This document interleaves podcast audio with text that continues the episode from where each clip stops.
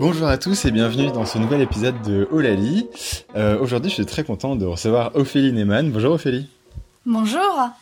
Alors certains te connaissent euh, sur ton sur le nom euh, Miss Glouglou parce que en fait c'est sous ce nom-là que tu as démarré en fait ton expérience dans le vin en, en 2009, c'est bien ça?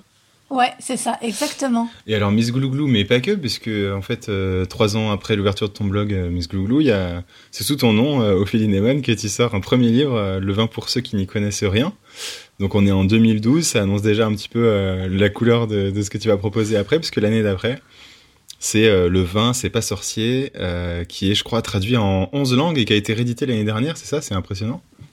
Exactement. Ouais, ouais, ouais, il est réédité régulièrement et on a plusieurs éditions aussi à l'étranger. euh, en Chine, on a en chinois simplifié, en chinois traditionnel. euh, au Japon, ils en sont à la deuxième ou troisième édition et effectivement, il est traduit en 11 langues, donc je suis très très fière. Et notamment, il y a une des dernières éditions, c'est en Turquie. Et Ah ouais. ça, ça me rend aussi super fière de savoir qu'il y a des élèves en sommellerie en Turquie euh, qui s'appuient sur ce livre. Trop bien. Je sais pas du tout s'il y a des vins euh, qui, et des vignes qui sont travaillés là-bas. J'imagine que oui, puisqu'il y en a un peu partout, mais.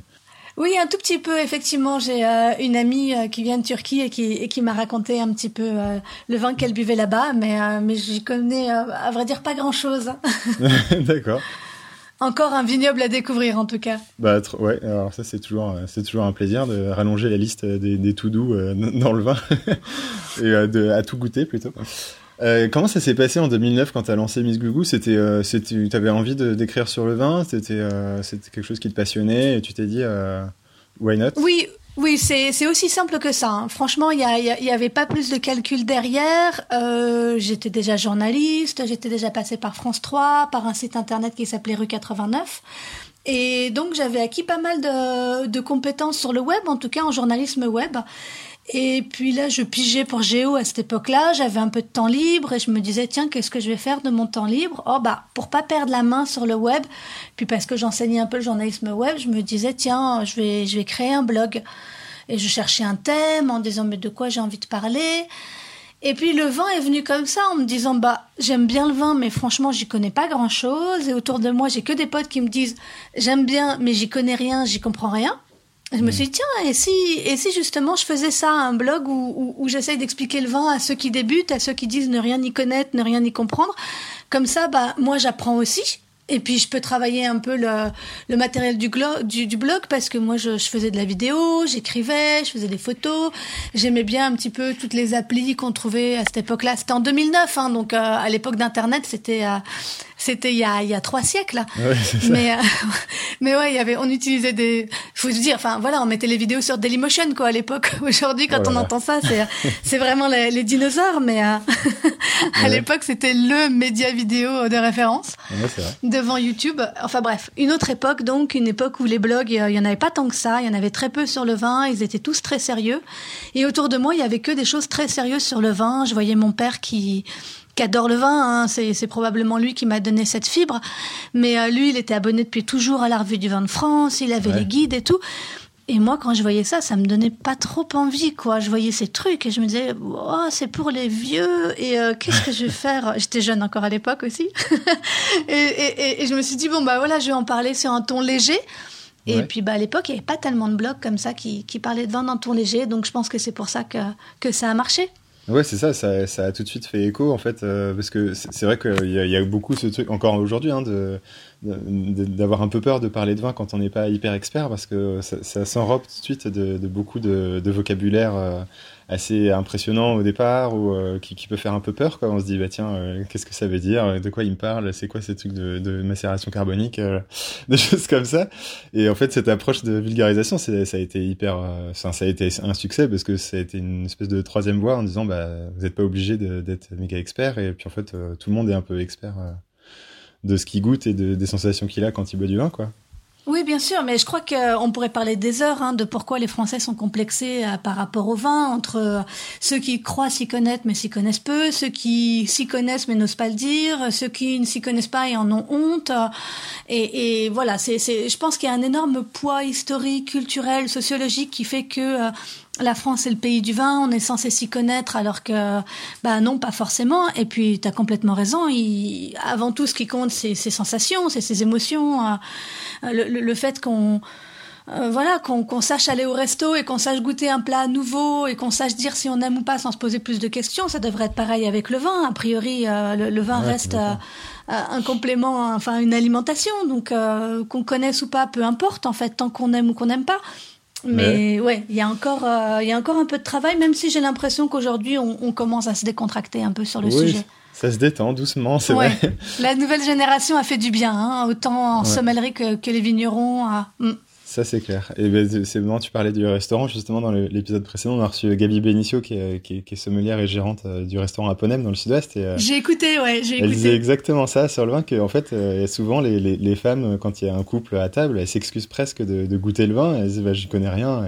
Et elle, elle, a tout à fait raison de leur dire, mais en fait, vous avez, vous avez pas besoin de, de, de, vous y connaître pour savoir si vous aimez ou pas, quoi. Et ça reste le principal, quand même, quand on goûte un vin. Oui, c'est vrai.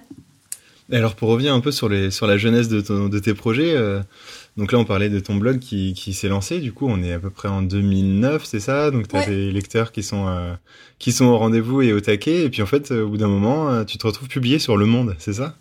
Alors assez rapidement même, c'est-à-dire que j'ai lancé le blog, vraiment j'avais pas de communauté, j'avais rien, faut pas oublier qu'à l'époque euh, Facebook ça fonctionnait pour les copains mais on n'en voyait pas encore l'utilité vraiment sociale. En 2009, euh, il y avait pas il y avait pas Instagram, il y avait pas de réseaux sociaux comme ça, donc petit à petit par le bouche à oreille, ça commence à bien marcher. Et puis mhm. un jour, je reçois un mail du rédacteur en chef web du Monde de l'époque, Boris Razon, qui me dit bon bah voilà, on cherche des blogueurs euh, à héberger sur notre site. On a envie de constituer une communauté d'une quarantaine de blogueurs euh, sur tous les thèmes confondus, hein, le rugby, euh, la médecine et le vin. Et on aime bien votre blog. Est-ce que ça vous dit qu'on le rapatrie sur le monde hmm. Et bah là, mes visites ont été multipliées, mais par 100, je crois, à peu près. C'est ça. Ah ouais, tout d'un coup, je me suis, je me suis retrouvée avec des, des milliers de visites par jour, des dizaines de milliers, parfois 40 000 visites dans la journée, enfin des trucs que je comprenais pas du tout. Ouais, ouais, c'était complètement dingue. Et ce qui est marrant, c'est que au début, bah, enfin à ce moment-là, vraiment, les lecteurs s'y connaissaient mieux que moi. En fait, je, je pouvais très bien terminer des papiers en leur disant voilà, vraiment là, j'ai pas de réponse, euh, je sais pas. Et puis eux m'aidaient, ils me, ils me corrigeaient, ils m'aiguillaient. Enfin, c'est très drôle en fait. J'étais l'élève et il y avait des, des lecteurs assez fidèles qui étaient euh, qui étaient un peu mes guides. C'était super amusant. Puis petit à petit, bah le rapport s'est inversé parce que plus mon blog a été connu, plus j'ai commencé à être invité pour des dégustations. Et puis, bah, en fait, ça marche comme ça. Hein. Plus on goûte, plus on s'y connaît, en fait. C'est vraiment le seul moyen d'acquérir du savoir. Et effectivement, après, des, des maisons d'édition m'ont contacté pour écrire des bouquins. Donc, euh, ça, ça s'est enchaîné. D'accord. Ouais, j'avais j'avais lu euh, une petite retranscription de cet entretien avec le directeur du Monde euh, sur un article très qui m'a bien fait marrer de Émile Chapulio sur pourquoi je hais Miss Glouglou. Ah oui, il est vieux, mais alors ce titre, il est toujours génial. Mais ça m'a beaucoup fait rire. du coup, euh, elle, elle, elle, reparlait aussi de cette euh, petite retranscription de, de conversation avec euh, avec ce monsieur. Bah, c'est trop bien. Et puis du coup, entre temps, donc il y a eu la, phase du monde qui effectivement forcément a été un énorme levier. Puis en fait, depuis maintenant, c'est avec aux côtés d'Antoine Gerbel qu'on peut te retrouver sur Tellement Soif TV. Absolument, ouais, ouais, ouais. une très, une très chouette euh, chaîne euh, web du vin qui, pareil, essaye de parler du vin de manière un peu différente, avec des, des longs entretiens et, euh, des vraies rencontres, des, des discussions où on n'essaye pas de mettre les formes, hein, on essaye d'y aller, d'être le plus honnête possible. Et, et de pas froisser les gens pour les froisser, mais en tout cas, s'il y a des choses qui nous déplaisent, on le dit, et je crois que ça aussi, ça fait du bien.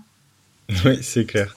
Et toi, du coup, là, dans, ton parcours euh, depuis le début, depuis le, blog et puis maintenant avec euh, toutes ces expériences-là, euh, tu as dû voir un petit peu l'arrivée du, de la scène nature, même si je ne devrais pas vraiment appeler ça une scène, parce que ça englobe une diversité assez, assez énorme mm-hmm. de, savoir-faire et tout ça. Mais tu as vu un peu l'arrivée du nature. Toi, c'est quoi ton positionnement là-dessus? Est-ce que déjà, tu es à 100% nature ou pas non, pas du tout. Alors moi, c'est je comment être le plus, le plus objectif possible. Moi, je fais pas du tout partie des pionniers de la filière nature. Euh, pas mhm. du tout. Hein. Clairement, euh, je me souviens très bien d'ailleurs euh, mon blog. Il y a Antonin Yomi Amunategui qui était arrivé sur No Wine is Innocent quelques temps après, pas très longtemps après. Et nous, on adorait déjeuner ensemble parce que lui, il était hyper pro vin nature et moi, pas tellement. J'étais pas anti vin nature, mais disons que c'est, ça me touchait pas tellement, c'était pas mon univers et surtout, j'ai toujours essayé d'être assez œcuménique et de rassembler le plus de monde possible mhm. parce que moi, mon positionnement, c'était la pédagogie du vin. Donc, je voulais pas dire aux gens aimez le vin, apprenez le vin, mais que le vin nature. Euh, c'était pas du tout euh, ce que, voilà, j'aime pas, j'aime pas enfermer les gens et, et leur dire ce qu'ils doivent boire en fait. Donc, et puis c'était pas tellement mon univers. Le blog était étant pédagogique, j'essayais d'expliquer ce que c'était que le vin, mais sans, sans essayer de trop aiguiller les gens. Pareil pour le bouquin, hein, le vin c'est pas sorcier. Euh, mon idée c'était de, de, sensibiliser les gens au vin. Après, à eux de choisir le type de vin qu'ils aiment boire. Encore une fois, pour moi c'est une question de goût et chacun, je dois respecter le goût de chacun. Donc oui, à titre personnel, je suis plutôt vin bio. Euh, vin biodynamie et nature, ça petit à petit, je commence à faire ma culture, mais j'ai encore moi de grosses lacunes en vin nature. Clairement, je le dis à tout le monde à chaque fois, je leur dis, euh, je commence à bien connaître les vins classiques, euh, j'ai une grosse appétence pour les vins bio et biodynamie, mais les vins nature, je patauge encore, je connais pas bien. Et là, je me permets juste de développer, c'est que mon goût pour les vins bio et biodynamie, évidemment, je vois les bienfaits sur l'environnement, mais en termes de goût, euh, c'est pas du tout un comment dire c'est pas du tout un postulat que j'ai eu. Euh, j'ai hmm. développé cette appétence-là par des dégustations à l'aveugle. Vraiment, euh, puisque maintenant je bosse au monde, hein, je suis à plein temps au monde sur le vin. Hmm. et dans les dossiers vins, on goûte toujours à l'aveugle. On goûte, je sais pas, entre 70 et 200 échantillons par dossier, c'est-à-dire par mois. et à l'aveugle, on se rendait compte avec mes collègues que euh, bah, il y avait beaucoup de vins bio et de vins biodynamiques qui ressortaient à la fin dans notre sélection avec une proportion plus importante que la sélection de base. Et c'est comme ça en fait que je me suis orientée vers ces vins-là, en me disant tiens, en fait à l'aveugle ils ressortent plus. Euh, ils font du bien l'environnement, ça c'est sûr, ils sont meilleurs pour l'environnement, ça c'est une certitude. En termes de dégustation pure pour le consommateur, oui, moi, euh, je les trouve meilleurs à l'aveugle. Mais j'y vois pas forcément une, euh, une causalité directe. Euh, c'est une corrélation. Est-ce que c'est une causalité? Là-dessus, je serais plus réservée. C'est peut-être simplement la passion du vigneron qui fait que il prend soin de l'environnement et il prend davantage soin de ses vins et ça se ressent à la déguste. Voilà pour donner ma position parfaite. D'accord. voilà, j'essaye de rester très pragmatique et très empirique. Ouais, ouais, mais as raison, c'est hyper intéressant comme point de vue parce que c'est vrai qu'on a sur, sur, la scène nature, on est c'est très vite euh, vu comme euh, comme étant euh, un peu des, des ayatollahs qui, qui jugent d'une épée ferme et, et, et, rédhibitoire tout ce qui est hors nature. Et en fait, bon, c'est vrai que c'est pas mal de s'assouplir aussi, parce qu'il y a des, des, très belles choses aussi dans, dans, le conventionnel. Oui, oui, oui, c'est vrai qu'il y a des très pro-vins nature qui le sont pour des raisons, on va dire, politiques. Ouais. parce que ça correspond effectivement à des critères, à plusieurs critères.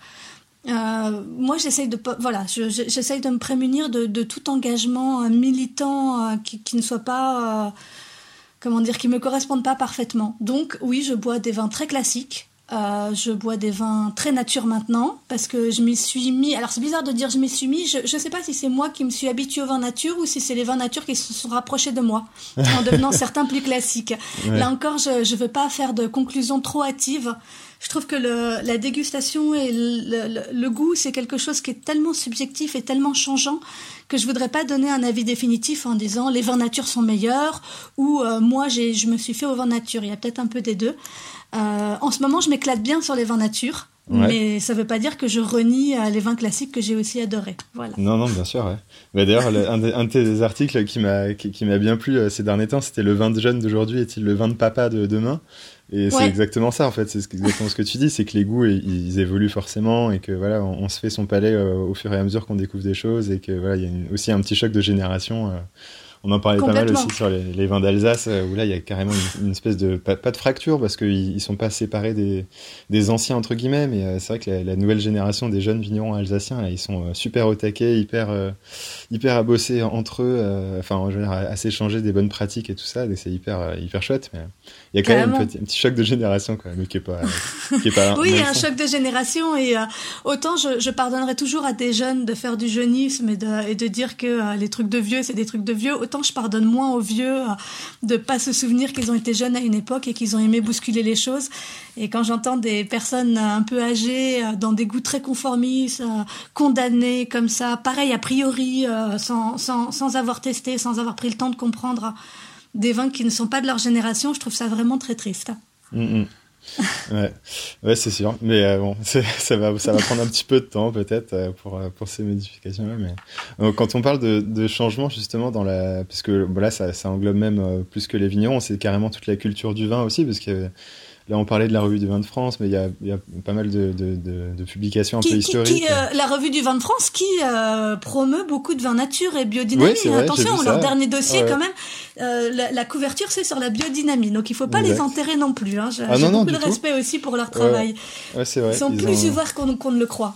C'est vrai, c'est vrai, c'est vrai. Ils s'y sont mis, alors un peu, bah, j'imagine un peu par la force des choses, parce que c'est vrai qu'il est quand même très sollicité, euh, ce, ce, vin nature. Mais au moins ils s'y mettent. mais au moins ils s'y mettent, c'est ça. Vaut mieux tard que, que jamais, c'est sûr. Mais, euh, mais non, mais c'était pour ce, la question que j'avais posée. C'était, c'est vrai que là, il y a des, des changements dans la culture du vin, donc euh, dans les gens qui en parlent, dans les gens qui les font. Euh, qui est assez euh, qui est assez symptomatique sur euh, j'ai l'impression sur deux, deux plans. Donc il y a cette espèce de de séparation nature conventionnelle mais bon qui en fait est une espèce de petite chamaillerie où finalement on arrive quand même à s'entendre parfois pas toujours sur une base commune sur des sur des quand même le plaisir de, de, de déguster des bonnes choses. Et il y a un, un autre sujet qu'on a évoqué avec avec Fleur Godard que j'ai eu le plaisir d'avoir aussi sur l'émission. C'était un petit peu ce dans, les changements culturels, ce côté un peu euh, patriarcal, un peu misogyne que, que, que ça peut avoir euh, dans le vin. Toi, c'est quelque chose dont tu as fait l'expérience déjà depuis le 2009, euh, j'imagine, non? Ben non, pas tant que ça en fait. moi, j'ai toujours dit, jusqu'à très récemment, si on m'avait demandé, j'aurais toujours dit non, je ne trouve pas que, que, le milieu du vin soit macho. En tout cas, moi, en tant que femme, j'ai toujours été très très bien accueillie et si j'avais parfois des réactions épidermiques, en tout cas des gens qui m'aimaient pas, et il y en a eu plein, hein, c'était mm. plus parce qu'ils trouvaient que Miss Glouglou c'était pas élégant comme nom. Moi c'est ça qu'on m'a fait comme critique, ce que je trouvais hallucinant. Je me disais mais pourquoi est-ce que je dois être élégante et pourquoi? Mais vous comprenez, le vin, madame, il faut le traiter avec euh, élégance. Vous pouvez pas euh, faire des blagues sur le vin. C'était plutôt ça. Alors euh, j'ai pas vu du machisme ou de la misogynie, j'ai surtout vu de la bêtise et un manque d'humour assez navrant quoi. Ouais. Sur le féminisme, euh, non, moi ça allait plutôt. J'étais, j'étais bien, je trouvais qu'effectivement ça se féminisait, puis il faut toujours du temps. Évidemment, j'ai eu des blagues de macho, mais comme dans tous les milieux, très franchement, euh, des blagues de macho, enfin pour moi, il y en a dans vraiment tous les milieux, et je trouvais pas que le vin était plus machiste qu'un autre.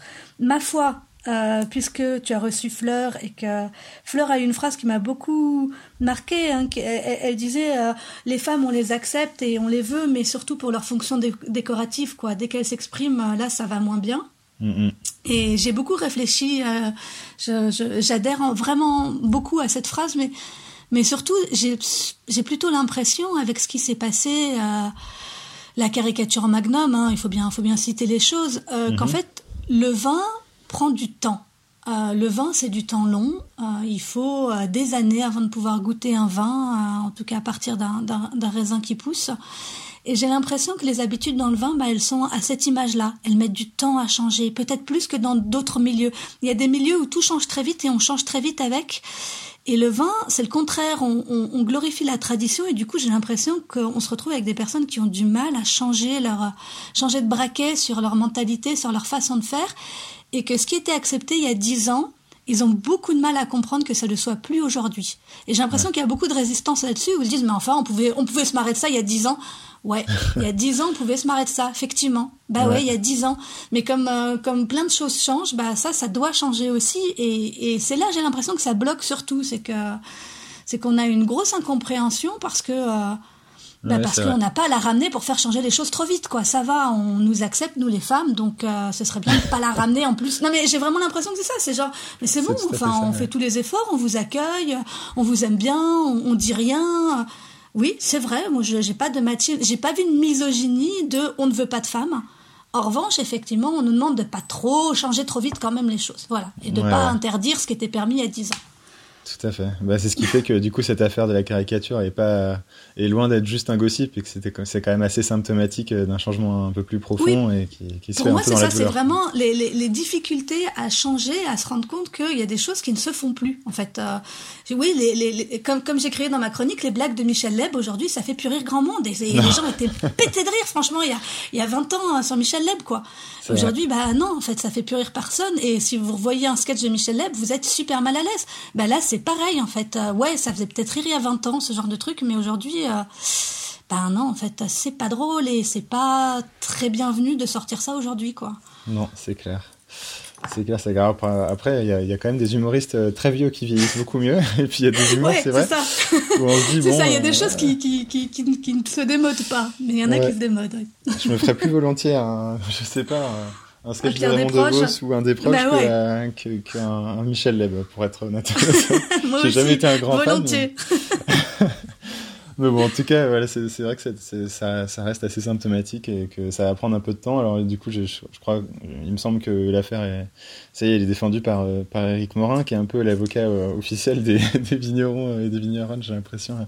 Ouais, ouais, ouais, bah, Eric Morin, c'était effectivement la, la, la personne toute, toute désignée pour s'occuper de ça. Et je, je sais pas ce que ça va donner, mais évidemment, je soutiens Sandrine puisque j'ai été une victime un peu collatérale, puisque euh, dès le départ, euh, j'ai relayé en fait le message de Sandrine en disant bah ça fait pas rire grand monde. Et euh, dès le départ, j'ai dit bah enfin si en plus euh, les nanas qui râlent reçoivent des messages insultants. euh, Enfin, ça va trop loin, quoi. Et là, bah, je m'en suis pris pas mal aussi sur les réseaux, en privé, euh, des gens dont j'étais pourtant proche qui, qui m'ont dit, puisque c'est comme ça, on veut plus te voir, on veut plus te parler, tu dégages de notre sphère, tu es hors de ma vue, hein. Comme- Et, euh, et, et j'ai pas compris. C'est vrai qu'au début, je me suis un petit peu euh, effondrée. Enfin, ça m'a, ça a été très violent. J'ai, je l'ai très très durement vécu. J'ai été très malheureuse parce que je comprenais pas. Je leur disais mais attendez, j'ai juste donné mon avis en fait, euh, les gars. Qu'est-ce qui se passe euh, Pourquoi tout d'un coup euh, Non non, t'as choisi ton camp. euh, T'as choisi ton camp, celui de la meute. euh, Tu dégages. Ouais. Ok, donc effectivement, on, on peut, on peut, on peut pas euh, se plaindre, on peut pas dire ce qu'on pense, on peut pas dire qu'on n'aime pas ça. Et voilà, donc euh, victime collatérale de l'affaire, c'est pas bien grave. euh, je suis à une situation professionnelle et personnelle qui fait que je suis solide et que tout va bien pour moi. Donc Ouais.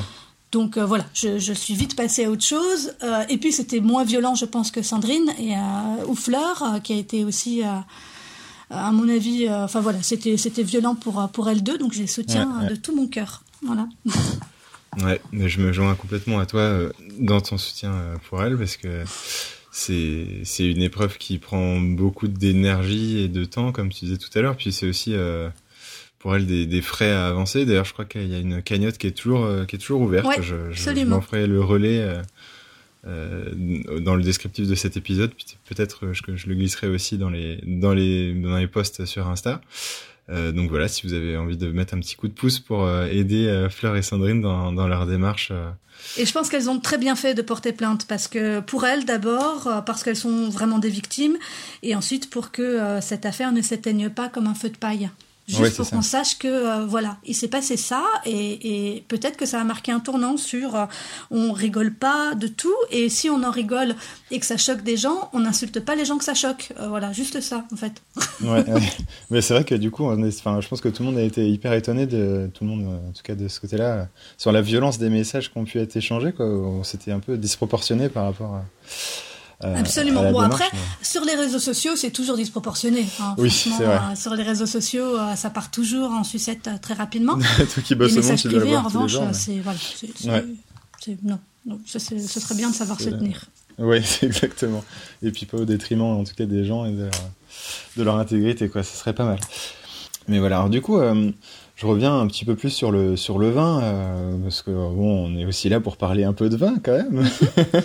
est-ce que toi, dans, ces, dans tes dégustations que tu as eu l'occasion de faire euh, pour pour le boulot ou pas, d'ailleurs, euh, est-ce que tu as eu des coups de cœur récents là depuis le début de l'année, des choses dont, dont- que tu aurais envie de partager avec nous?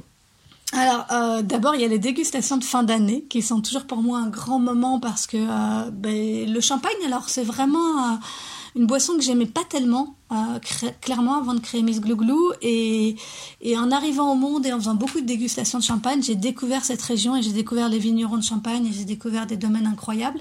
Donc d'abord, il y a les dégustations de fin d'année qui sont toujours l'occasion de confirmer des, des coups de cœur. Euh, coup de cœur pour euh, Sébastien Mouzon du domaine Mouzon-Leroux en Champagne, qui fait une cuvée qui est de plus en plus connue, qui s'appelle l'Atavic, qui est, qui est absolument ah incroyable, à Verzy, euh, qui, est, qui est, enfin, voilà, qui est, qui est un, un, champagne que j'aime beaucoup, qui a de la maturité, qui a de l'ampleur, qui est voilà quelque chose vraiment dont j'ai toujours un coup de cœur. Euh, je pense euh, évidemment à Pascal Doquet, qui est un de mes vignerons de champagne préférés, qui fait vraiment euh, des champagnes pareils, qui, qui sont à la fois briochés, mais en même temps, il y a, y, a, y a une ampleur, il y a, y a une maturité qui est incroyable pour du pur chardonnay. Enfin, je, je trouve, ça, je trouve ça superbe.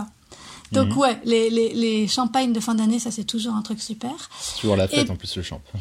ah bon Oh, je sais pas, enfin, en tout cas c'est toujours quelque chose d'assez festif quoi. Ouais, ouais, ouais. Bah cette année un peu moins. Cette année c'était un peu plus ah, compliqué de se réunir et de, et de fêter. Mais enfin. C'était un peu plus dans les mimosas le dimanche matin euh, que dans les grands dîners à 50. Et puis non, sinon j'ai goûté quelques vins que, que j'ai adoré ces derniers temps. J'ai notamment goûté grâce euh, à Philippe Cuc du lieu du vin qui m'a fait goûter la, la maison un crochet euh, en, en, Côte de Toul que je connaissais pas, honte à moi, parce que je viens de Lorraine, donc normalement je connais bien les vins de Lorraine et je ne connaissais pas la maison Crochet. Il m'a fait goûter un rosé primeur que j'ai trouvé absolument génial. Euh, plus que perlant, pas encore pétillant, mais un petit peu entre le perlant et le pétillant, très nature, et en même temps, enfin voilà, un rosé euh, fin janvier, euh, on se dit que pouf, euh, on n'en a pas forcément envie, et ben si, si, si, absolument, c'était, c'était vraiment topissime. Et là, j'ai acheté son Pinot Noir, donc j'ai hâte de le goûter, je vais le goûter demain, donc, donc ça, ça, ça, ça, ça m'excite bien. Et puis j'ai goûté un vin qui s'appelle Gaga de Toi aussi, je ne sais pas du tout si ça te parle. C'est un pur gamay de, Touraine. Et alors là, pareil, ça a été la, grosse découverte. Euh, ce, vin-là, c'est fait par, euh, par une fille qui s'appelle... J'ai un petit trou, mais ça va me revenir. Ah oui, c'est Ariane Lenné, pardon. Ariane Lenné du domaine ah de Montrieux. et, et c'est topissime quoi. On a bu ça en plein couvre-feu avec mon mari, un peu déprimé parce que c'est le couvre-feu, parce qu'il fait froid, parce que c'est bof dehors, parce que et puis tout d'un coup, euh, la vie nous semblait juste plus jolie avec ce vin. C'était tellement fruité, c'était tellement facile. Euh, il y avait cette espèce de, beauté de la facilité, la beauté de la simplicité, quoi. Le truc, euh, il est juste là, il est juste fruité, il est juste pile poil bien pour nous réchauffer le cœur. Voilà. D'accord, bah ça y est, je vois maintenant que je l'ai sous les yeux, l'étiquette me dit effectivement quelque chose. En plus, dans, des, dans un, une gamme de prix qui est hyper accessible et tout ça. Ah, absolument, c'est moins de 15 euros, c'est entre 10 et, 10 et 14, ça dépend où on l'achète. Ouais. Trop bien. Bah, je vais me goûter ça, tiens, ça m'a donné envie. Ça. je, suis toujours très fan de Gamay. Celui-ci, je ne le connaissais pas, euh, à part d'étiquette, donc ça me, ça me fera l'occasion de goûter. Trop bien. Et puis, et puis je termine quand même parce que j'en profite comme ça pour dire que ça c'est toujours des bonnes idées. Euh, j'ai commandé une caisse surprise à la cave Pur Jus, qui est un site en ligne de vin nature euh, de Tegwen, et euh, là elle vient d'arriver. Donc euh, je vais la laisser reposer une semaine. Mais ouais, trop bien, c'est que des vins que je connais pas. Je lui ai demandé de me mettre que des vins que je connais pas, comme je veux vraiment améliorer ma culture euh, vin nature. Et donc j'ai hâte de goûter ça et après de pouvoir creuser. Donc je suis sûre qu'il y a plein de coups de cœur qui se cachent dans cette caisse. Et, euh, et c'est super excitant en fait. J'aime bien ce genre de surprise. Ah bah c'est chouette. je le fais de temps en temps avec la cave euh, de Rouge ou Blanc, la cave de Marcus, qui a, qui a été le premier épisode de cette de cette podcast, c'est un peu, euh, c'est un peu lui, entre autres, qui m'a, qui, m'a fait découvrir tout ça, surtout le, surtout sur le nature. Et c'est toujours agréable, c'est vrai, d'avoir des, dégustations, enfin pas à l'aveugle parce qu'on voit les étiquettes, mais des découvertes comme ça de gens euh, à qui on fait confiance parce qu'on sait que ils vont nous faire découvrir des choses chouettes. c'est toujours un chouette moment. Bah, moi, je trouve que plus on progresse dans le vin et plus on a tendance à goûter des choses dont on a entendu parler ou euh, on sait où on met les pieds, quoi. Quand on connaît bien les appellations, on sait à peu près ce qu'on va rechercher dans un vin, ce qu'on va trouver. Et là, vraiment y aller, euh, mais presque à l'aveugle quand même, effectivement, parce que c'est, on connaît pas, on sait pas d'où il vient, on sait pas trop qui l'a fait. Alors il y a les petites fiches pour aider, mais malgré tout, je trouve que ça fait des, espèces de vins surprises comme ça et c'est, c'est vraiment bien. Ouais. Ouais, c'est top. en plus, euh, effectivement, en, ces temps un peu, un peu mornes où on n'a pas encore l'occasion de, de pouvoir euh, découvrir des choses au restaurant, ça peut rattraper un petit peu le, voilà, ça peut au moins troubler un petit peu l'ennui. je voyais que l'IFOP aujourd'hui a, sorti une super étude pour vin et société euh, qui a été relayée d'ailleurs sur Tellement Soif, mais euh, qui, parle un petit peu justement de la conso des Français pendant ce confinement. Et la, bonne nouvelle quand même que j'ai que j'ai retenue, c'est que finalement, euh, 4 Français sur 10 voyaient dans le confinement l'occasion de réfléchir à leur conso d'alcool. Alors pas mhm. tant sur la quantité que sur la qualité, parce qu'il y en a deux tiers qui ont envie de, garder ces, ces consos raisonnables et que en gros, là, euh, sur les, postes, euh, enfin les occasions de, boire, c'est vraiment l'apéritif et à table pour accompagner un bon repas. J'étais hyper content de, lire ça parce que c'est super chouette d'avoir cette envie de bien cuisiner. On sait qu'il y a beaucoup de Français qui se sont mis à faire leur pain eux-mêmes, à cuisiner plus et tout ça, donc ça c'est vraiment une bonne nouvelle.